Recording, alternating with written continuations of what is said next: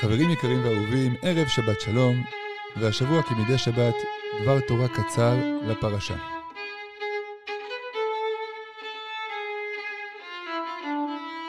השבת, פרשת בחוקותיי, פותחת התורה בסדרה של הבטחות.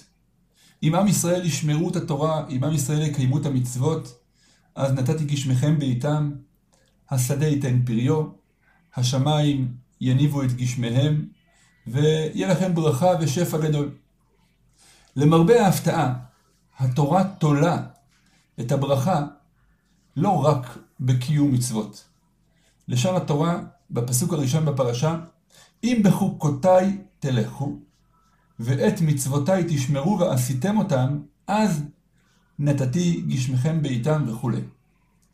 חז"ל שמים לב מה הדרישה, מה הקריטריון לקבל את הברכה. אם בחוקותיי תלכו. אומרת הגמרא, על מה, איזה, איזה חוקות מדובר? אם מדובר על המצוות, אז זה משפט הבא. ואת מצוותיי תשמרו, ועשיתם אותם. אז ודאי שהמילה בחוקותיי תלכו לא מדבר על המצוות. אז מה זה בדיוק ללכת בחוקות השם? שזה תנאי נוסף לקיום המצוות, שאם עושים אותו מקבלים את הברכה. אומרת הגמרא, מושג חדש ונפלא ביותר. אם בחוקותיי תלכו, שתהיו עמלים בתורה. אנחנו ננסה להסביר בדקה וחצי מהו אותו עמל התורה, שהוא התנאי, אחד מהתנאים, ואולי אפילו התנאי העיקרי, בשביל לקבל את הברכה הגדולה, שבורא עולם משפיע לעולם. מה זה עמל התורה? אז עמל אנחנו יודעים שעמל זה היגיעה, עמל זה המאמץ. אבל מה המשמעות של המאמץ? בניגוד לכל חוכמה אחרת, שהמטרה בלמידה היא לדעת, היא להגיע לשורה תחתונה, לקנות את הידע, אם מישהו יוכל לבוא ולתת לי איזה תקציר, או לתת לי איזה אה, דרך או פטנט לזכור את הדברים, או אולי אפילו לדעת אותם בלי ללמוד, לקרוא רק את התקציר, או לקבל רק את סיכום הדברים, אז ודאי שעדיף לי, שווה, אם אני יכול, לחסוך במקום לקרוא את כל ספר מתמטיקה, לקבל רק את הנוסחאות החשובות, למקד אותי למבחן, ודאי שזה עדיף לי. אבל בתורה הסיפור הוא שונה. בתורה לעמל, ליגיעה, למאמץ, ללימוד, יש ערך בפני עצמו. הוא לא רק אמצעי למטרה בשביל לדעת, אלא הוא דרך הוא, הוא מטרה בפני עצמה, הדרך עצמה היא המטרה. ומהי המטרה? איזה מין מטרה יש בללמוד לשם ללמוד? כתוב בפרקי אבות על שלושה דברים העולם עומד, על התורה, על העבודה ועל גמילות חסדים.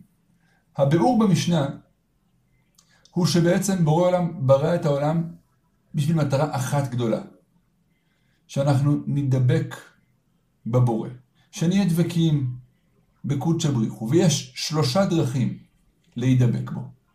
הדרך הראשונה זה ללמוד את התורה.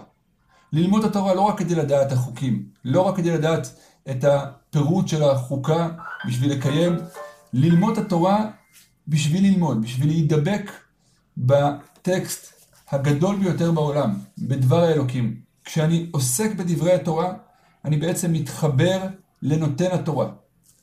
זה הדבקות הגדולה ביותר. הדבר השני זה עבודה. עבודה זה קורבנות, עבודה זה תפילה. קורבנות מקרבות בין האדם לבין בוראו, התפילה היא קשר עם אלוקים, עוד סוג של דרך להידבק בו, לדבר איתו.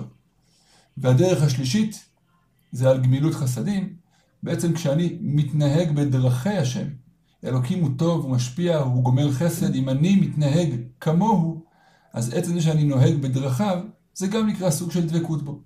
אבל הדרך הראשונה להידבק בבורא זה לימוד התורה.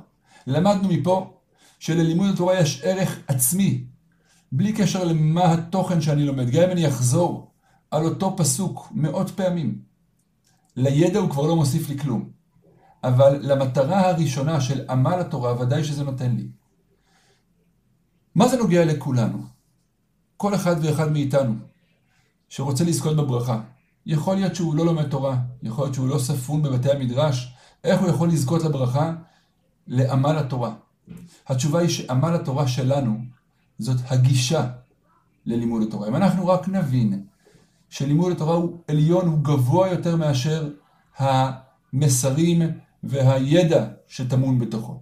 אם אנחנו רק נפנים את הערך הנכון לתורה, גם אם אנחנו לא נמנים על חובשי בית המדרש, גם אם אנחנו אנשים שזוכים ללמוד תורה אולי פעם בשבוע, אולי אפילו פעם בשנה, באיזה שיעור תורה מזדמן, אבל אם הגישה שלנו לשיעור תורה תהיה, שאני עכשיו דבק באלוקים, אני עכשיו לומד ועוסק בדבר הגבוה ביותר שקיים בעולם שלנו.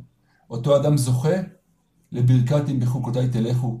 יש לו את המעלה של עמל התורה, שיש שבת שלום ומבורך לכולם, שבת שקטה ושלווה. שלום שלום.